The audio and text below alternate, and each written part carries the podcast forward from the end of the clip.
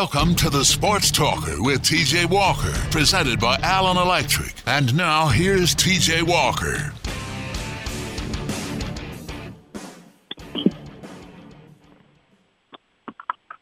Hello, everybody, and happy Tuesday to you. We had some technical difficulties to start the show.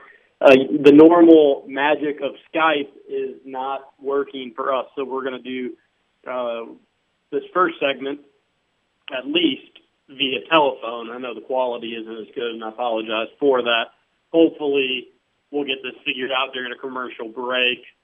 Uh, I guess this is what we get for procrastinating, Trevor. Well, that's that's usually my M O. I, you know, you know, technology is three steps forward, two steps back, or vice versa.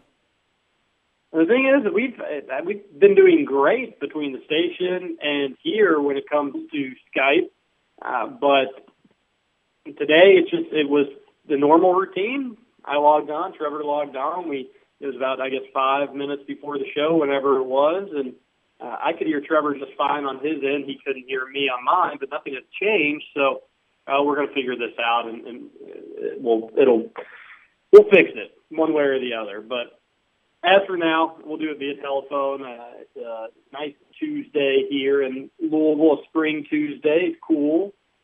Uh, but sunny, a little windy, but I think it feels pretty nice outside. And what a day it's been. Uh, it, this this recruiting stuff is getting out of hand. Uh, it's been nonstop for the last few days. Continues today. And uh, a big event in Lexington this weekend with the Nike E Y B L coming to Lexington. Uh, there's going to be at least thirteen, fourteen prospects with U K's attention. Not all of them have U K's offer, but a lot of them have interest from Kentucky. Uh, so I'll have a certainly a busy weekend trying to get in touch with all those guys.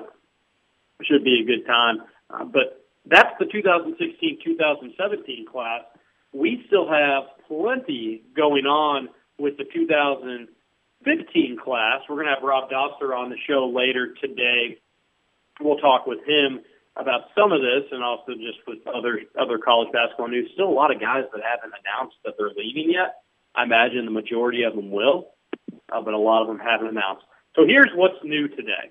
We're starting to get dates, or at least tentative dates, on when guys are going to announce.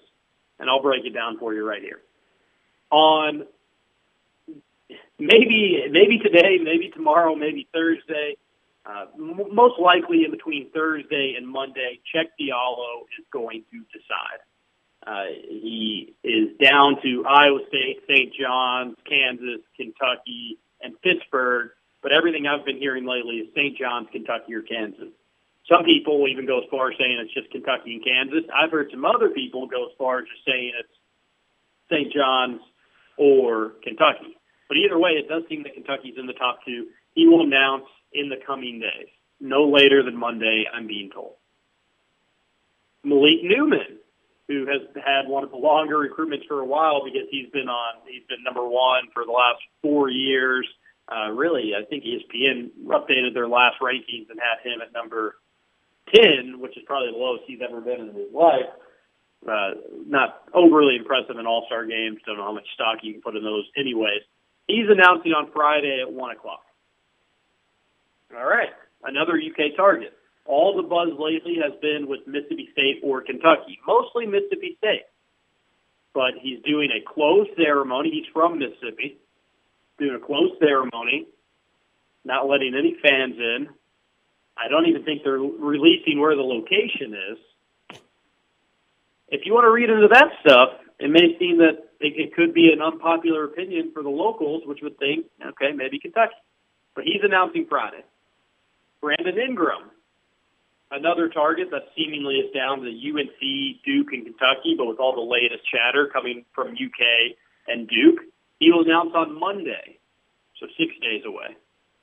So really, that only leads, leaves Jaylen Brown, and nobody has any clue what he's going to do. So in a week, we'll have a much better idea about U K's two thousand fifteen recruiting class, also their outlook for their two thousand fifteen two thousand sixteen season.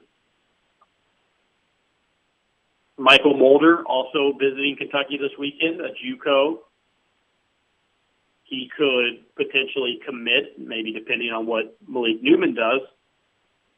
So a lot of dominoes are going to start falling here, Trevor, and, and people are going to decide. Uh, this has made me incredibly busy the last few days. Normally, we'd have our attention tor- turned towards the two thousand sixteen class, which, again, there's going to be thirteen, fourteen guys in Lexington that, that John Calipari will probably come and watch. Uh, there's an Under Armour event in Louisville this weekend, some other U K targets, and in Indianapolis, there's the Adidas event, which, again, plenty of U K targets. But the eyes still on the two thousand fifteen class, a lot of interesting things going on. And, and depending on who you trust, who's reliable, there could be different teams leading for all these different guys. But I, I genuinely believe that Kentucky is in the top two for Ingram, for Cheick Diallo, and certainly for Malik Newman. But being in the top two is not going to to make Kentucky a better team. If you finish second in these recruitments, it's, it's no different than being cut a month ago, a year ago even, some of these guys, which you could probably make a case that if you were cut a year ago, it would have helped you focus in on some other guys. So it's going to be a very exciting week. Uh, Duke today received a commitment from Derek Thornton, who was one of the top players in two thousand sixteen. A great commitment, a great player. You think the future's bright. Well, he's reclassifying for two thousand fifteen, two thousand sixteen. So now Duke has his point guard, and he's going to be surrounded with unbelievable shooters. Duke's going to be a top-five team next year, and we'll talk to Rob Doster about that. Derek Thornton, very, very good player. He's a pass-first point guard. He, Kentucky, and depending on who you ask, and some people that are I'm very close with think he would have gone to Kentucky had he not reclassified. I still think he would have gone to Duke regardless of what year it was. He would have been an interesting fit at U K because he's not overly athletic, and he's a pass-first guy. He's kind of a bigger Tyler Ulis, but he's really, really good. And he's a guy that you would probably want on your team regardless of who you were. And then, like I said, you surround him at Duke with shooters galore, and the Blue Devils are going to be very, very good. Brandon Ingram, like I said, probably down to Duke and U K, all things considered. If he goes to Duke, they're going to be favorites to go back-to-back, without a doubt. And he goes to Brandon Ingram, really, I think, is the big recruit in all this. Cheick Diallo might fit more of a need. Jaylen Brown might be the better overall player. Malik Newman, a really good scorer. But Brandon Ingram, with him playing the wing and that having a huge hole for Kentucky, he might be the most important player for Kentucky. I also think he's the guy where he put up the best numbers out of all the other available guys. And, that, again, I think Jaylen Brown's probably better. Malik Newman, you could certainly make the case, is a better player. Cheick Diallo would secure U K's front line as one of the best in the country. But Brandon Ingram, there's a hole at that three, and he could certainly slide in and fill it uh, and get a lot of shots, make a lot of shots. He's a guy that can score anywhere. His best comparison is Tayshaun Prince. So he's certainly going to be a name to look out for, uh, the recruitment to watch out for. He will be announcing next Monday. So a lot going on in the recruiting world. Tell me what you think, who U K is going to end up with, who you're worried they won't end up with. At T. Walker Rivals, you can call in five oh two, three eight four, one four five zero. We're going to head to commercial break right now because I'm, I'm anxious to try to get Skype set up again. See if this is going to work. This is the quietest so, I've ever been on a segment with you trying to get this fixed. You're doing what trying to get it fixed, Trevor? I said this is the quietest I've ever been on a segment with you while I was trying to get this fixed. Yeah, I, I know you're working on your end. I was trying to do some things on my end, so we I I, I, just, I wasn't using filler for recruitment, but it, it that's kind of laying some of the groundwork for what to expect with U K recruiting the next week while both of us are trying to get the Skype working. So we're going to head to commercial now. Yeah. Trevor, how, how's things coming on your end? We'll just we'll talk about it now before we do. We'll let everybody in on uh, on our conversation. I uh, I'm ha- I, I think it's on my end. I'm trying to figure out what could uh, be uh, have been unplugged or turned down or or un- undone, and I'm uh, currently in the process of uh, redoing my uh, Skype account here to see if that was maybe we'll fix the situation. So should we not go to commercial break now because things won't be ready on your end? Uh, we could be. I'll tell you, I will ask you one question before we go to commercial break with all the recruiting news you have brought up and all the names you have mentioned. in pecking order, starting with the most important player Kentucky needs to get, give me your top three recruits that need to sign with Kentucky. Well, it's, you know, it's really personal preference. I, I think if you only have Skal Labissière and Marcus Lee on your front line, that could be a bit concerning, along, I guess, with Alex Poythress. So on that sense, maybe it's Cheick Diallo. It's another body. He's obviously really good. He was the M V P of both the McDonald's All-American game and the Jordan Brand Classic, but he's not going to be a guy that's going to put up a ton of points. He's uh, he's limited in some capacities offensively. So maybe it's him, because that, that that gives you a lot more depth on the front line, makes things easier. Uh, maybe it's Brandon Ingram. Like I said, you put him at the three. There's really no true three for you for U K. You have a lineup of Tyler Ulis, Briscoe, Brandon Ingram, Marcus Lee, and Skal Labissière, and then you have a lot of scorers. The only person in that lineup that's not a great scorer is Marcus Lee, but we know how well he, he rebounds offensively, and any play is really alive as long as he's on the prowl. Brandon Ingram can knock down threes. Three-point shooting wouldn't be as big as an issue. He can put it on the floor, score from anywhere. He's good at drawing fouls. Uh, he, he'd be a really good player for U K's offense. Make U K's offense a lot better, because I think there are some concerns about who's going to be some of the scorers. So that, that's, a, that's a, a, a case for him. Malik Newman, he's a guy that likes to have the ball in his hands, but he's a really good scorer. He can knock down threes. He can pull from anywhere, really quick release, quick trigger. Uh, he's underrated as a defensive player, and he's great at drawing fouls as well. Now, again, he wouldn't maybe be the best maybe not the best option because you already have two ball handlers and Tyler Ulis and Briscoe, but he's very, very talented. He's six three and gets where he wants on their court. Kind of reminds me a little bit of a Brandon Knight type. And then Jaylen Brown is probably my favorite player, or the best player, I think, remaining in the class. Uh, he's a six seven, Stanley Johnson type player. He can knock down threes, not as, not as a super high clip. That would help U K's void at the three, but then teams could zone Kentucky, and, and outside shooting would be the biggest issue. So if I could only pick one, if I'm Kentucky, and, and you know, if, I, I think if you were Kentucky right now and you could guarantee one and not get anybody else, I think you'd do it in a heartbeat, because there is a very there's a vibe going around that they're going to end up empty-handed, Trevor, with the exception of maybe Michael Mulder. But if you could take one, and if I was Kentucky and push a button and could get guaranteed one guy, I would take Brandon Ingram. Because you're going to have Poythress playing more of the four than he is a three. Ingram can also play the four. He'll get bullied around if he has to guard somebody too big. But if he guards another athletic, shot-blocking type offensive player, he can guard He can guard that type of player. He just can't guard somebody that's overly powerful. And then offensively, Kentucky's going to be one of the better offensive teams in the country. We'll be able to score with anybody. So that's why I think you'd go Brandon Ingram. If I had to rank them, I'd go Brandon Ingram number one, Cheick Diallo number two, Jaylen Brown three, and Malik Newman four. And Malik Newman, you could very well make a case as the best player out of that out of that group of people, but it's not necessarily the need Kentucky has to have. So it will be interesting to see how it all shakes out. But again, there's a, a lot of people are predicting and thinking that U K ends up with zero of the four, and it could happen. It'll be something to keep an eye on. All right, we're going to try. We're going to take a commercial break. Let's hope that Skype is working when we get back. Cross your fingers. Stick around here on fourteen fifty The Sports Buzz. Day and night. I toss and turn, I keep stressing my mind. I look for peace, but still I don't attain. What I need for keeps a silly game we play. Play. Now look at this. Madness, the magnet is attracting me. I try to run, but see, I'm not that fast. I think of first, but surely finish last. Last.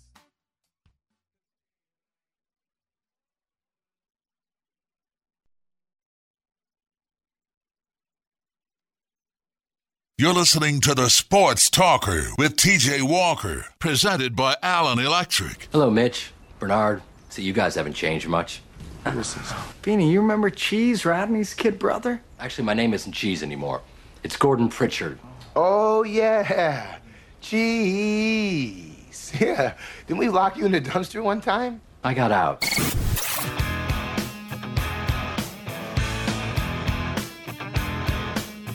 We're back. Second segment here on fourteen fifteen Sports Buzz. We were able to figure out the Skype issue.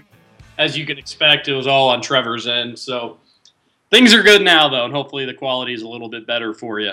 Let's waste no time. It's Tuesday, so that means we're going to have Rob Doster on N B C Sports. Rob, how are you? Go- how, how how are things going today? They are uh, they're going pretty well, man. You know, sun is shining, the birds are chirping, nobody's committed anywhere anymore, so yeah, I'm, I'm good to go. I I am about ready to lose it. My brain is fried. I should be focusing on the two thousand sixteen, two thousand seventeen recruiting classes, and I'm still two thousand fifteen guys, even new names when I'm covering U K popping up every day. I'm getting sick of it, Rob.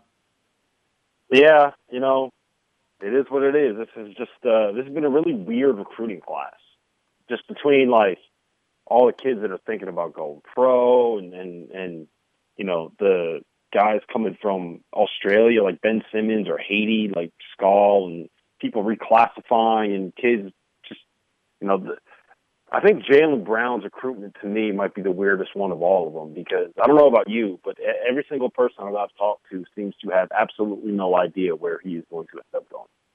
No, nobody has any idea. Where it's funny, I was going over the show earlier, Rob, and we were talking about when these guys are going to commit, and, and now you're starting to get dates and leaders for all these guys. Cheick Diallo will be in the next few days, Brandon Ingram on Monday, Malik Newman on Friday. And, and then when it comes to Jaylen Brown, not only do you have no clue when when he's going to announce, you don't even know who is possibly leading. He started adding adding schools late in his recruitment. You don't know how seriously he's considering those. There was the talks that maybe California, of all places, started to lead. That is one of the, I think, out of all the recruitments I've ever covered, this has been the strangest one by far. Yeah, I, I don't think I would disagree with you there. Um, you know, the, the funny part is he might not even end up playing college basketball. You know, I, I had a conversation with someone the other day, and I was like, so where do you think Jaylen Brown's going to end up? And he said China. So, you know, that'll be fun if he ends up there. If he ends up not even going to a college. And, you know, I wish kids the best, because why wouldn't I? They're, they're seventeen, eighteen-year-old kids that have very bright futures ahead of them. But if he goes to China, I'm going to be a little little upset about it. Following this recruitment for years. And this, and another thing, Rob, this is coming from a guy I talked to in Indianapolis last year in Jaylen Brown, and asked him what was going on with his recruitment. U K was just now starting to get involved this time about a year ago. And he talked about how much he rec- he hated the recruiting process. It was annoying. It was obnoxious. He found it strange, college coaches trying to chit-chat with recruits. And he said that he was going to end it as soon as possible. Here we are a year later, and now he might not even end up at college. It, It's mind-numbing to me, but he is a very talented player, so I guess that's why teams are seeing that he's worth the wait. Yeah, I mean, he's obviously worth the wait. I think we're looking at a kid that could end up being a top-five pick in the two thousand sixteen draft. Uh, yeah, I, I I don't know. It'll be interesting to see where he ends up, because out of the, what is it, eight schools that are on his list now, I could see him picking any one of those eight schools. You know, I don't I don't think that there's anyone that's really at a point where you can say, you know, they're eliminated. So I, I it's going to be interesting to see where he ends up. And, you know, not just him, you know, Brandon Ingram too, and, and Cheick Diallo. Uh, the the landscape, of the, it's kind of played out a little bit, because we know who is coming back for the most part. Like all the big names basically have made their decisions. Um, but the landscape of the season is, is, is it can still kind of change a little depending on where, you know, Brandon Ingram specifically, but you know, Malik Newman too, and uh, and and Jaylen Brown, where some of these guys end up going next season. And Kentucky in on all those guys that you mentioned, and, and I think it's with the exception of maybe Jaylen Brown, because I, I don't think he ends up at Kentucky, but I have no clue, and nobody does. But with the exception, I think Cheick Diallo, Brandon Ingram, Malik Newman, I think Kentucky's in the top two with all those guys, but I also think there's a realistic chance that they strike out with with all with all three of them, and all four of them if you want to include Jaylen Brown, who I don't think if they're going to, to get. If you had to pick right now, where where do you think – Uh, all three, not including Jaylen Brown, where do you think those three guys go? Well, Rob, you're putting me on the spot, and now people, when I oh, say yeah, this, I'm putting you on the spot. They're going to put, they're going to go to our message boards and start putting this and that. But uh, I, I think, I think of Malik Newman deciding to have the announcement at his high school with nobody going there is very interesting to me. I still think Mississippi State will likely be the choice if I had to guess today. But that's I agree, weird. I agree with you there. If they're if they're doing a documentary, and they have been all season on Malik Newman, wouldn't you want him in front of all these Mississippi State fans that are going to go crazy when he picks up a Mississippi State hat? Yeah, I mean, you would think, but that whole, you know, everything that's going on with that whole situation is just, again, another another weird one to me. Um, the, the fact that he's, like, built this entire brand around himself as a high school senior is just, you know, I, I don't know if I can remember anything to that extent um, for a high school kid. Maybe maybe no. Harrison Barnes. Harrison Barnes was like that too, but he was he was he wasn't as open about it, and he didn't really, you know, it, it didn't really come to the forefront until he actually got to college. But he's a, I mean, he's a very very smart guy. So I don't it, I don't know. I, I think I think eventually Malik Newman. I agree with you. I think he ends up at Mississippi State. And what you're talking about is he's got his own website which features his own glamour shots. Uh, he's got his own logo, the M N logo. That, uh, that so it, is, that's what you mean, right? Yeah, yeah, that's exactly what I'm talking about. All that stuff. Uh, I, I'm going to ignore your question about making me pick where these guys are going to go because I'll make. I, I again, I think Kentucky's in the top two with Diallo and Ingram. If I had to really, if I had to guess on all of them right now, I. I Diallo, I really am fifty-fifty on. I, I think Kentucky's got a really good chance. So maybe I'll go with Kentucky for Diallo. Uh, Ingram, I would probably go with Duke, but I think Kentucky is right there too. But we were talking before we had you on, Rob. Who would you – who do you think is the most important for Kentucky? If you could only take one, if you're Calipari, who would you take out of those four guys, Brown, Diallo, Ingram, and Newman? Or you can rank them for me in terms of importance for U K's season next year. I think the guy that I would want the most is um, probably Brandon Ingram. Uh, for starters, I think that he's the best of the three. I think he's the best player. But the other thing is that Kentucky doesn't really have a natural wing for next season. You know, Charles Matthews is more of like a pure shooting guard, scoring guard kind of player. He's not, you know, a guy like Brandon Ingram is like a six foot eight wing that can do a lot of different things. Uh, I think that. You know, he's a he's a guy that, that Kentucky doesn't really have, and he's a kind of the kind of talent that they could really use next season. Um, Cheick Diallo, I think, you know, he's maybe just like a rich man's version of Marcus Lee and Alex Poythress, kind of an undersized power forward that gets by mostly on athleticism and effort more than anything else. I, I am not I'm not as high on Cheick Diallo as a lot of people are. I, I, look, I think he's. He's a terrific athlete. He plays really, really, really hard. And he understands how to get himself into positions where he can score and get offensive rebounds. But, he, I mean, he's another guy who, who basically gets by because he's more athletic and he plays harder than people. And that only has a certain shelf life. And I really don't think that it's that much different than what Marcus Lee can be next season. In, in, in other words, I don't think that Cheick, if Cheick Diallo goes to Kentucky, I don't think he starts at the four four. Um, as far as Malik Newman is concerned, you know, I, I think that he's a he's a ball dominant guard that is going to want like twenty shots a game, and I think that I, one Isaiah Briscoe is probably better than him, um, at least in the sense of being on a team where you know you don't want him taking every single shot, and I think that Tyler Ulis is going to be you know an, an all S E C caliber point guard next season. So I don't think that Kentucky necessarily needs another ball-dominant guard on their roster. So I would say, without a doubt, Brandon Ingram is the guy that they uh, should be should want the most. And, um, you know, back to the, the question I asked you before, I, I think I agree with you uh, in that I'm not sure that Kentucky actually ends up getting any of them. Um, and if I had to rate the likelihood, I'd say Diallo's probably the most likely. Uh, Ingram is the second most likely, and Newman is the least likely that Kentucky ends up with. But, I, I mean, they all kind of end up being a flip of the coin at this point. I don't think anybody really has any uh, information on that. Yeah, it's, it's so we're pretty much in agreement with all that. But let me ask you this, and I want to talk a little bit about Derek Thornton going to Duke and reclassifying for two thousand fifteen, but it, this kind of goes along with it. Uh, at Kentucky, if Brandon Ingram wanted to go there, there's the, the three spot is wide open. Uh, you'd have two point guards that really love to pass. Ulis more than Briscoe, but Briscoe is, is an unselfish point guard as well. Uh, you've got, the like I said, the three spot just waiting for, for somebody to come take it, especially offensively, where it seems like Duke, the other school that's mentioned most with Ingram, do you do you think Brandon Ingram would start there? And, and, and if so, I guess probably over Luke Kennard would, would be where you'd start him and move Grayson Allen, play him at the two with Derek Thornton at the one. Would is that is that the way you'd see it? You know, I... I...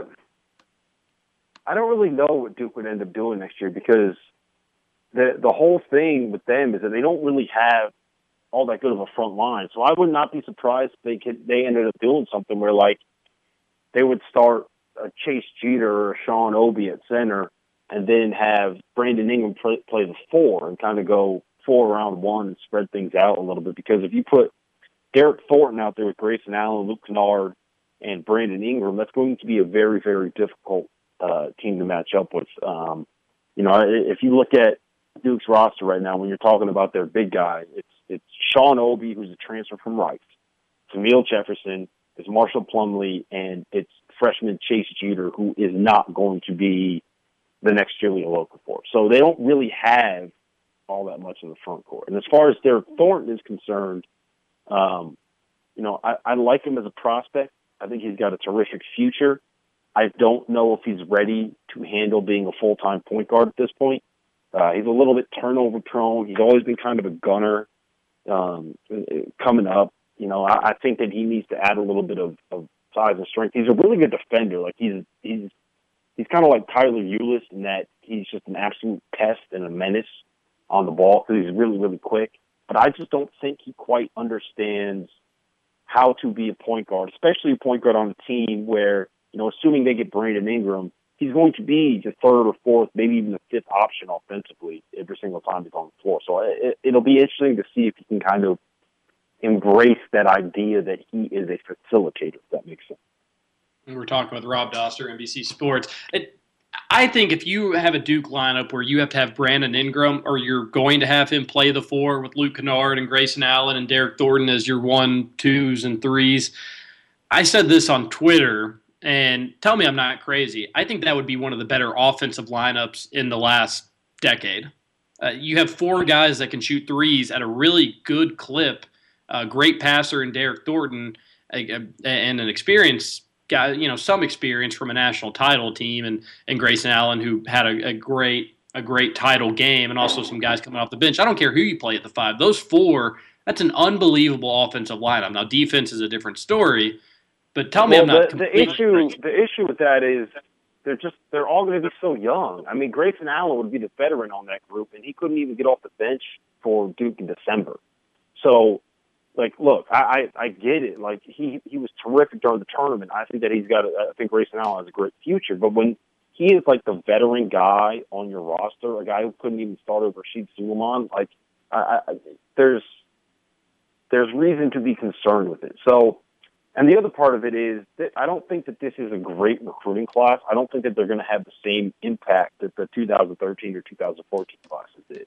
Like, I don't know if Brandon Ingram, if he gets there, you know, I think he might be a great freshman and be a guy that can average, like, maybe like twelve points a game. But I, I don't think he's coming in and, and, and having the same impact that, like, Jabari Parker did, or the impact that a guy like Andrew Wiggins did.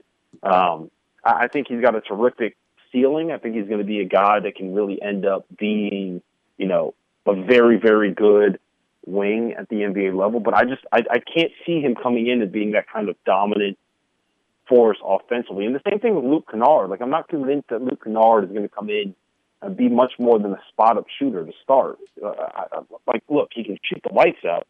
He's a really good scorer. He's really good. Uh, I think he's a better playmaker than people give him credit for. But I don't think that he is a guy that is going to come in and be like a, a a threat to score twenty points in every given night. So, I, I mean, I agree with you. I think that if they can keep that group together for two years, then yes, it could be a very, very good offensive team. But I just, I, I think they're going to have issues their first season, especially because there's not going to be an anchor in the low post. You know, Chase Jeter is not a guy that you dump the ball into and say, all right, go give me a bucket.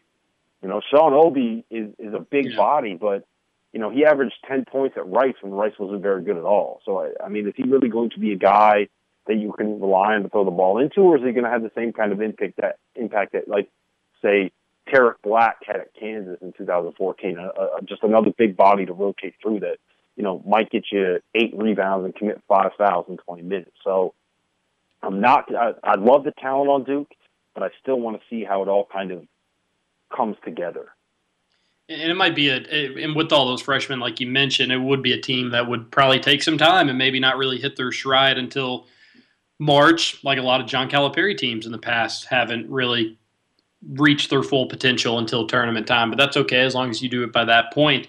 Uh, it'll be interesting to watch college basketball next year, and a lot to still digest because, like you like you mentioned earlier, a lot of moving pieces still uh, still out there. And one kind of local here to Louisville, uh, close to Louisville. Are you are you hearing anything on Yogi Ferrell and his decision whether or not to return to Indiana? I still think that he ends up going pro.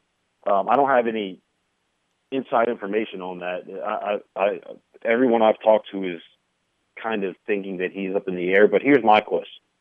So he scheduled his announcement for a Ruth's Chris steakhouse, right? Yeah.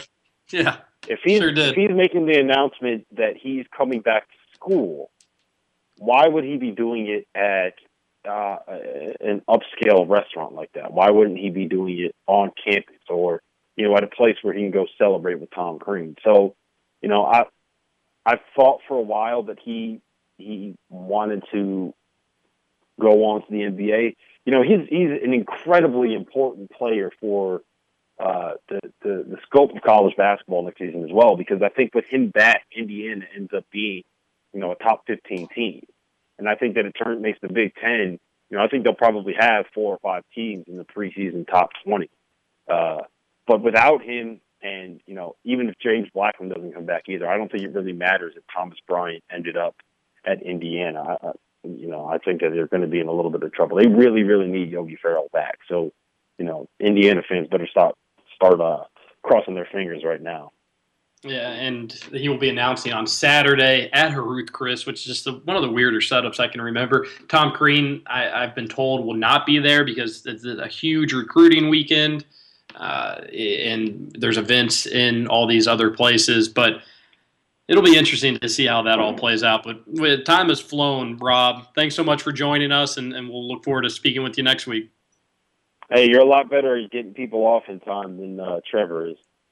Yeah, tr- and and trying to keep on task too. Trevor, you all you all would have been talking about some crazy thing at this point. We we stayed mostly focused to basketball, pretty much all focused to basketball this time. Well, that's because there's basketball stuff to talk about, man. Just wait until we get to June when there's nothing else to talk about. That's true. That's true. And we'll we'll, we'll cross that bridge when we get to it, though. And at that uh, point, I, you'll probably quit from having to deal with Trevor for every day for two months. So best of luck to you, sir. Thank you so much, Rob Doster, N B C Sports, uh, one of the best when it comes to talking college basketball. Lot to, I mean, a lot, a lot still to go in terms of what next season's going to look like. And this happens, and you know, when you're in the moment and when it's actually going on, you kind of forget that this happens a lot. There are guys that don't make their decisions until late April or May. There are guys that are still deciding whether or not to go to the N B A. The Harrisons last year, I don't think it announced till late April, if I'm not mistaken, uh, probably a week from right now. This happens, but when you're in the moment, it, it, it just makes you wonder. You're, you know, the month of, the ba- college basketball ended less than a month ago, and the new season's not for, for months to go. But this is when you want to start kind of returning guys to know what to expect for the next season, for recruits to start building that bond, whether it's on social media or texting or calling one another. This is when your team, the beginning stages of a new season starts to begin, and the fact that there's so much uncertainty, really, it, it, it's it's fun to cover at times. It's exhausting to cover other times. We're going to head to commercial break. Stick around here on fourteen fifty, The Sports Buzz. Plenty more to talk about when we return. Yeah, whatever you like.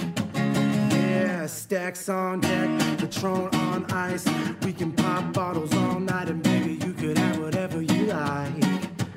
You could have whatever you like. Yeah, baby, I can treat you so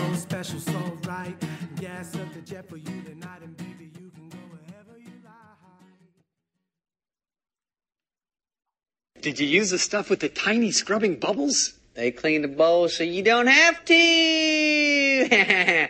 Welcome back to The Sports Talker with T J. Walker, presented by Allen Electric.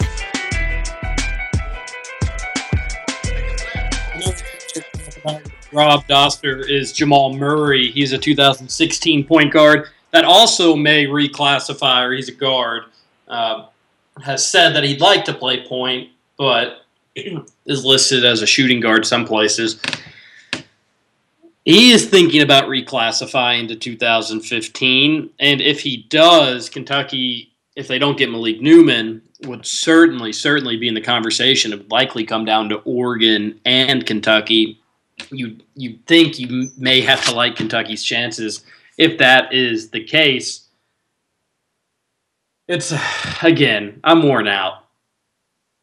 I really am. It's only Tuesday.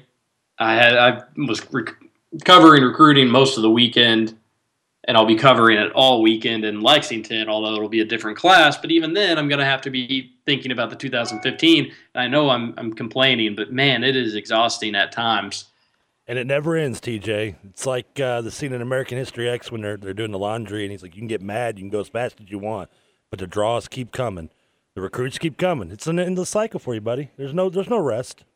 It is. And when two thousand fifteen is over, it moves right on to two thousand sixteen, and you'll have to keep an eye on two thousand seventeen. And it, you it, never know it, when those kids are going to reclassify.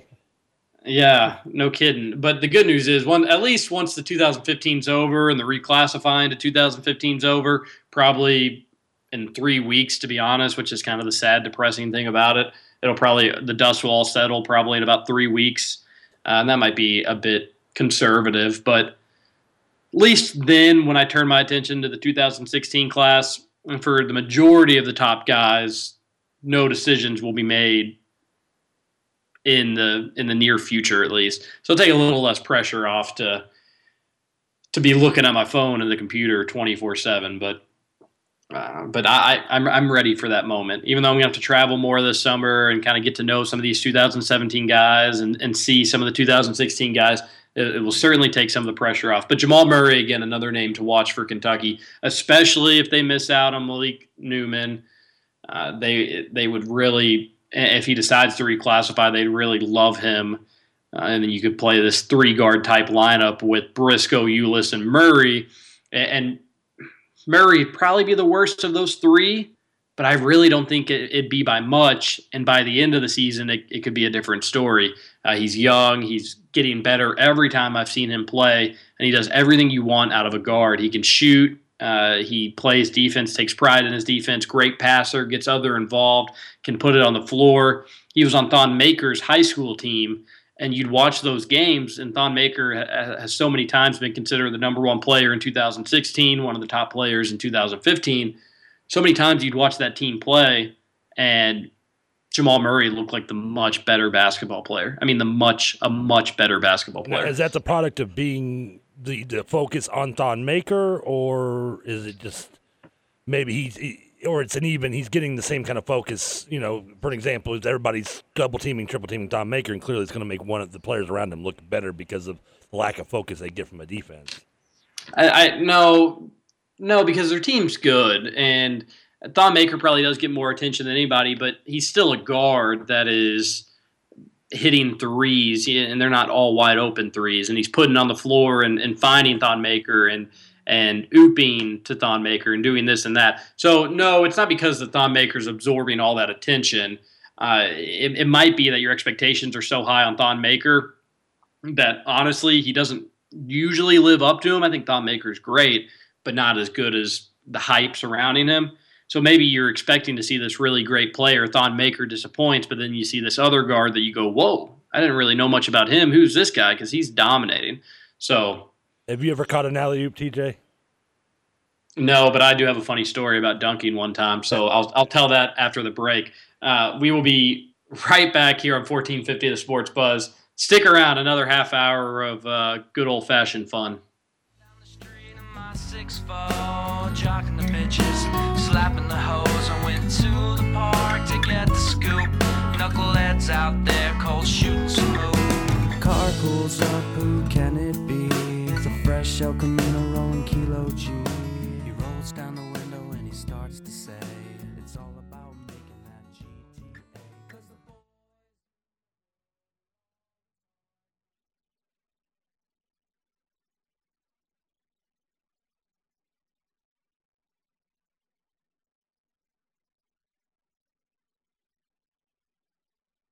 You're listening to The Sports Talker with T J. Walker. I got robbed by a sweet old lady on a motorized cart. I didn't even see it coming.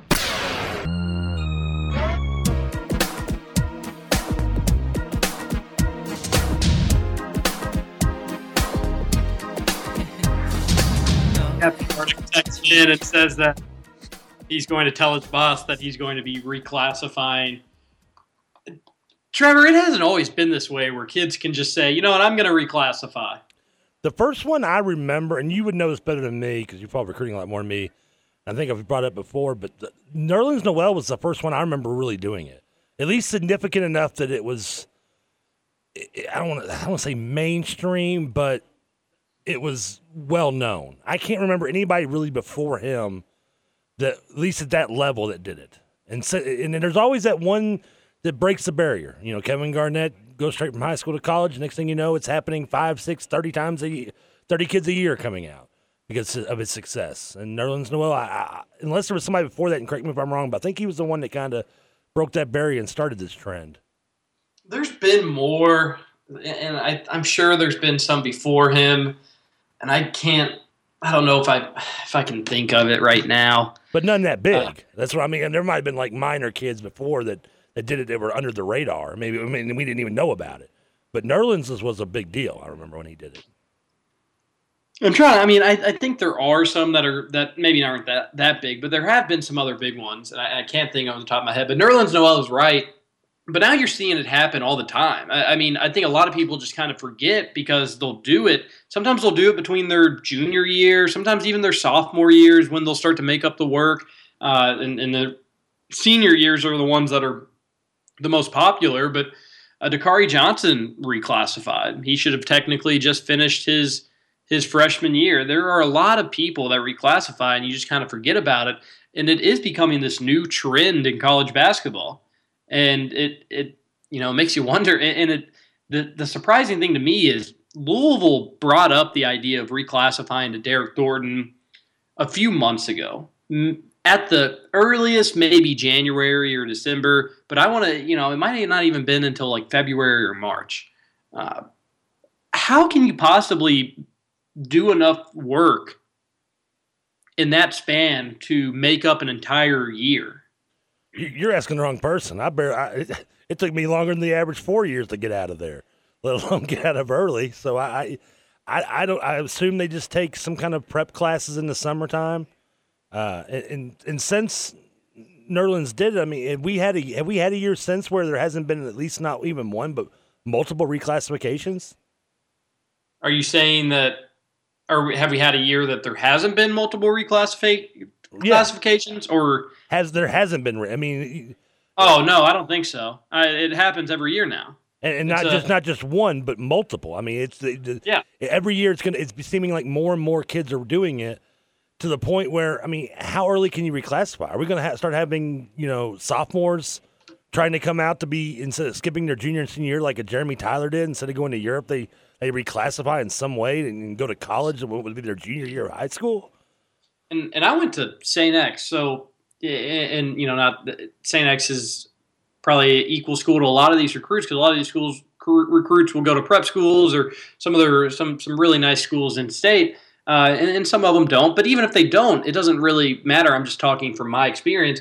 I don't. I, I almost think it would be like close to impossible to reclassify if you were uh, a student at Saint X and you needed to make up an entire year.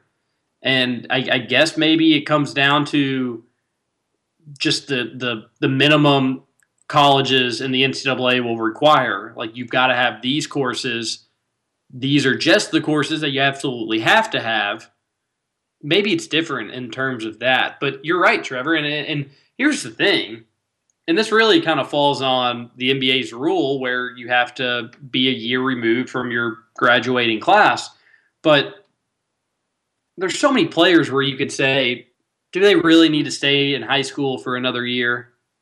Do they really need another year of high school?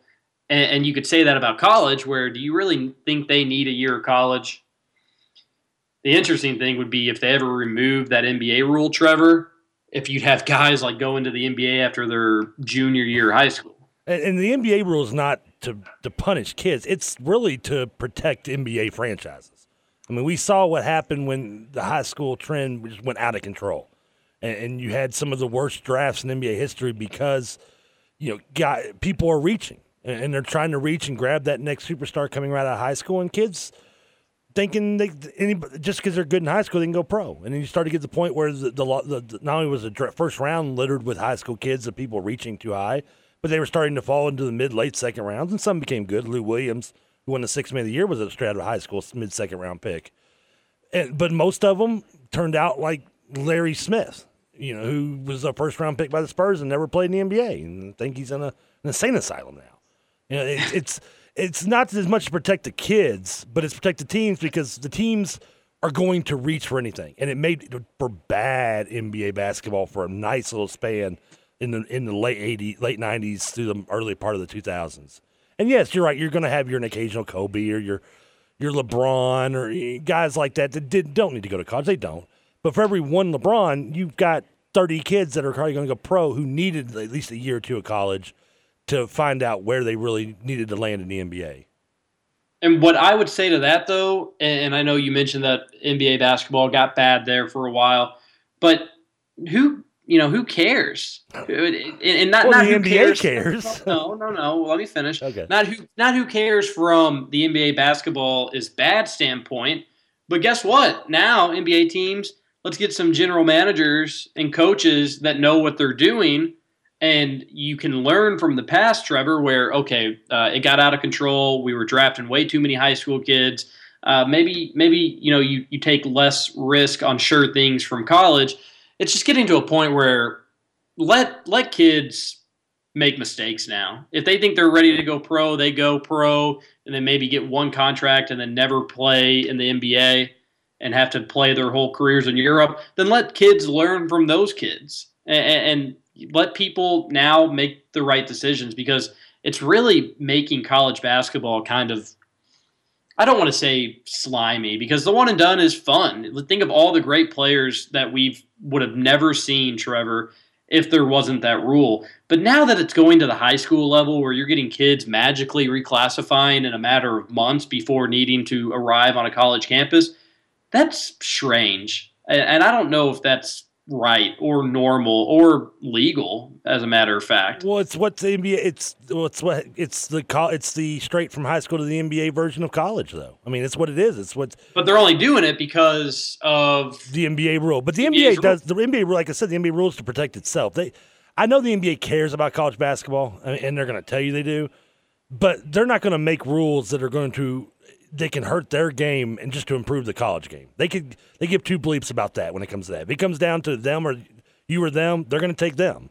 They're going to take themselves, and they're going. And that's why the rule is in place, and that's why they've even considered doing a two-year rule. And it's not just high schoolers. The same thing happened with European players.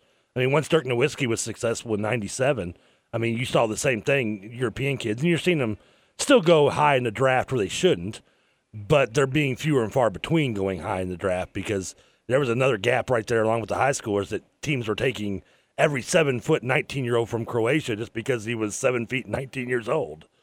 Yeah, and, and I, I don't know. I I understand that the N B A is trying to protect itself, but I think it can protect itself more by just doing its homework and, and knowing which players are going to translate to N B A players. There's always going to be busts, and there's always going to be hidden gems. Well, you uh, don't know that, though. You, did you? I mean, if you watch Darius Darius Miles play out of high school, out of East Saint Louis, I mean, you watched he was a great athlete. You would have thought he'd have been a, a surefire pro.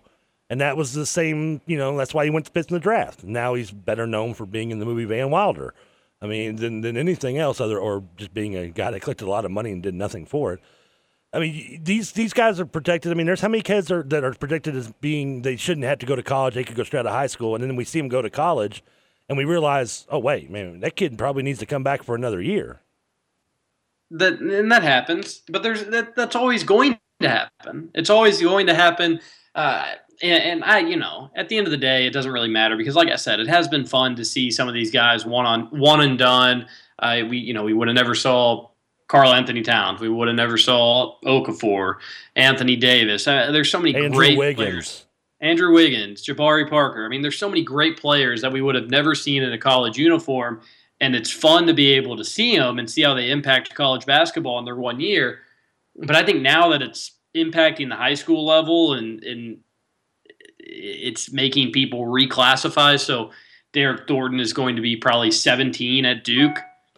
But just didn't A U, A U basketball almost kind of has, I don't want to say it's killed the, the high school teams of, of the ba- past days, but it, I mean, now you don't look at what a kid did on his high school team. You look at what he does in A U. I mean, A U has almost made high school basketball irrelevant to a degree. I mean, it's still fun to watch. I mean, obviously, especially here in Kentucky being a one-class system, but I mean, for the most part, you look at what a kid when you when you when you ask me where a recruit went. How often do you tell me his A A U team before you tell me his high school team? Uh, I don't know. Probably, I actually probably tell you his high school team more. Well, when I look up a kid, I usually see his A A U team listed almost above the high school team, especially on your own rival site. They list the A A U team, I think, above the high school team. So I mean, uh, they, they don't actually do that. But I get what, I get yeah. I get what your point what your point is is that they it, it's. A, AU basketball, this and that. But I don't think that really has to do with guys reclassifying. So, so you'd get rid of the one-and-done rule is what you're telling me in the, in the long run. Sure. I'd get done of the one. I, I would get rid of the one-and-done rule and then try to make it a mold similar to college baseball. Well, that would be a three. You have to either go or you're going. You're locked in for three years. Doesn't that seem a similar. little extreme? Maybe, maybe maybe you could do a two-year thing. And and I don't. I'm not saying this for the difference in college basketball. I, I've enjoyed college basketball. The offense has been kind of sloppy, but if you do this, I don't think that's going to drastically change that one way or the other. Yeah. Uh, you know, just some some college basketball is just not as good anymore. Um, and maybe defense is better. Maybe people are stronger, more athletic, faster. Maybe that has something to do with it. But I'm not saying that. I'm not saying that from a drastically improved college basketball standpoint. Uh, but I, I do think in that sense. Trevor, people are either going to decide, okay, I need to go to the N B A right away, but they're going to have that in the back of their mind where, hey, if I'm not ready, this is going to change everything for my career. Uh, I could end up having spending my entire year in, in Europe. Uh, so I think a lot, I think more people than you would expect would decide to go to college for two years, show them playing at a very organized, respectable level where N B A teams will feel more invested drafting those guys. And then after two years, if they're ready. So make it a, a go straight out of pros or stay for two years. Baseball also has a lot larger base of roster spaces, including minor league baseball, that a kid has the option to do instead of going to college, opposed to the N B A where there's only, what, three hundred roster spots in the N B A? I mean, I'm not very good at math, so I'm assuming give or take, you know, twenty-five or thirty around that area, two fifty to three hundred. So it's It's a little harder to do. I, I'm all for the one. I think the N B A has been a better N B A because of the one-and-done rule. I think it's helped the N B A quality, and I don't think it's hurt college enough to where it matters. So I'm I'm all for the one-and-done. If they go to a two, two make it a two-year rule, I wouldn't be opposed to it, but I wouldn't. It wouldn't bother me if they did or did not. But I think the one-and-done is a great move for the N B A, and I don't, and I think it's like you said. Maybe it does affect kids that, that should be able to go pro right away. But it hasn't. I mean, none of those kids that we thought were going to go pro right away, for the most part, have stopped themselves from going pro after the freshman year, and none of them have really fallen in the draft to the point where they've lost millions of dollars. Maybe they had to wait seven more months before they got those millions of dollars, but that's about it. I mean, if I have to wait seven months to make six, seven figures in my bank account, I'll wait seven more months. Yeah, I mean, there's been some examples where that hasn't been right for them, but for the most part, you're right. Captain Arctic tweets in and says, he totally agrees about this reclassifying nonsense. This really needs to be investigated. There's some likely shenanigans going on. Uh, Duke is starting to walk a fine line, and we can do that, but they're in a different standard because Duke has an exceptional admission standard. Uh, the reclassifying thing seems uh, fishy when it comes to, to Duke. Is Captain Arctic saying these kids aren't Duke quality educated by their junior year? Is that what he's trying to say? Well, well, well. I don't know if he's trying to say that. Well, yeah, by their junior year, it's probably true. I've talked to Derek Thornton. I've spoken with his parents, and they seem – he goes to Finley Prep. Uh, they they seem smart. Derek Thornton seems smart. Uh, you know, whether if he wasn't playing basketball, would he be able to get in Duke? I have no idea. It's really hard to get in Duke, so maybe not. But to be even to be a basketball player and to, you know, to be hurting for credit hours, it seems hard, difficult to be able to do that at a place like Duke. And again, Kentucky has been, well, I, I wouldn't say benefited, but they've they've had several players that have reclassified. Uh, they've had they've had guys that have decided to to come to Kentucky and kind of, you know, Carl Anthony Towns, I'm pretty sure, also reclassified. I think he did, yeah. So they've also, but I, you know, I don't think that's U K saying, "Hey, reclassify." Where it is on record, Louisville and Duke told Derek Thornton to reclassify. I guess that at the end of the day is where it bugs me. Is I don't think a school should ever be recruiting a guy and trying to get him to come earlier than he. Then he should. Andrew Wiggins reclassified. Yeah, and numerous have. I mean, that's what I said. It's been multiple times since since Nerlens did it and came to Kentucky when he reclassified. I mean, it's now it's every top recruit's moving up one year. If if, if they're doing it legitimately in terms of school, and, and I mean, nowadays kids take college courses their freshman and sophomore years in between their regular high school courses. I didn't. I, I barely took college courses after I was that's, out of high school. That's true too, and you're right about that. One of my friends. Uh, a, a few of my friends, really, obviously, really, really smart people. One graduated Notre Dame in, in three years, and the other one graduated William and Mary in three and a half years, pretty much. Uh, so you're right about that. So if the, it, I guess it kind of just depends on on the kid. But I, I don't like the idea of college coaches not only recruiting kids, but trying to. It just kind of seems like a snake trying to get a kid to reclassify a year while you're also recruiting them, as if that's in their best interest. No, it's not maybe in their best interest. It's in your best interest because you need a certain position and you need it now. I just, like I said, I just don't want this Pandora's box to open up to where it's high school sophomores starting to move up. I mean, we start going down the line. I mean, at what point do we does college basketball start looking like a middle school tournament? I mean, I, that's what I want. I know that's a little drastic and never happened, but still, I, I, that's what I want to avoid. I mean, because once you start – like someone once told me once, if you're willing to pay fifty dollars, you're probably willing to pay seventy-five dollars. And if you're willing to start having juniors come early, then what's to stop you to start going to sophomores? Because I guarantee you LeBron James as a high school freshman probably could have been playing in college basketball at an elite level. Wait, wait, did you say LeBron James as a high school what could play basketball? As a high school freshman probably could have played at a collegiate high level. Oh, oh, okay. Uh, in college, eh. That's a that's a fun debate. That'd be a fun summer debate. High school, what what what what, kid, what players as high school freshmen could have been dominant college players? I don't know if there's any, because again, Anthony Davis would have been this little six foot scrub that. Yeah. But it, the, your body changes so much in high school and even into college. But guys like Greg Oden probably would have been a, a, an impactful college freshman at after his freshman year of high school. I mean, he was already probably seven feet tall and looked already like he was forty-two at that point.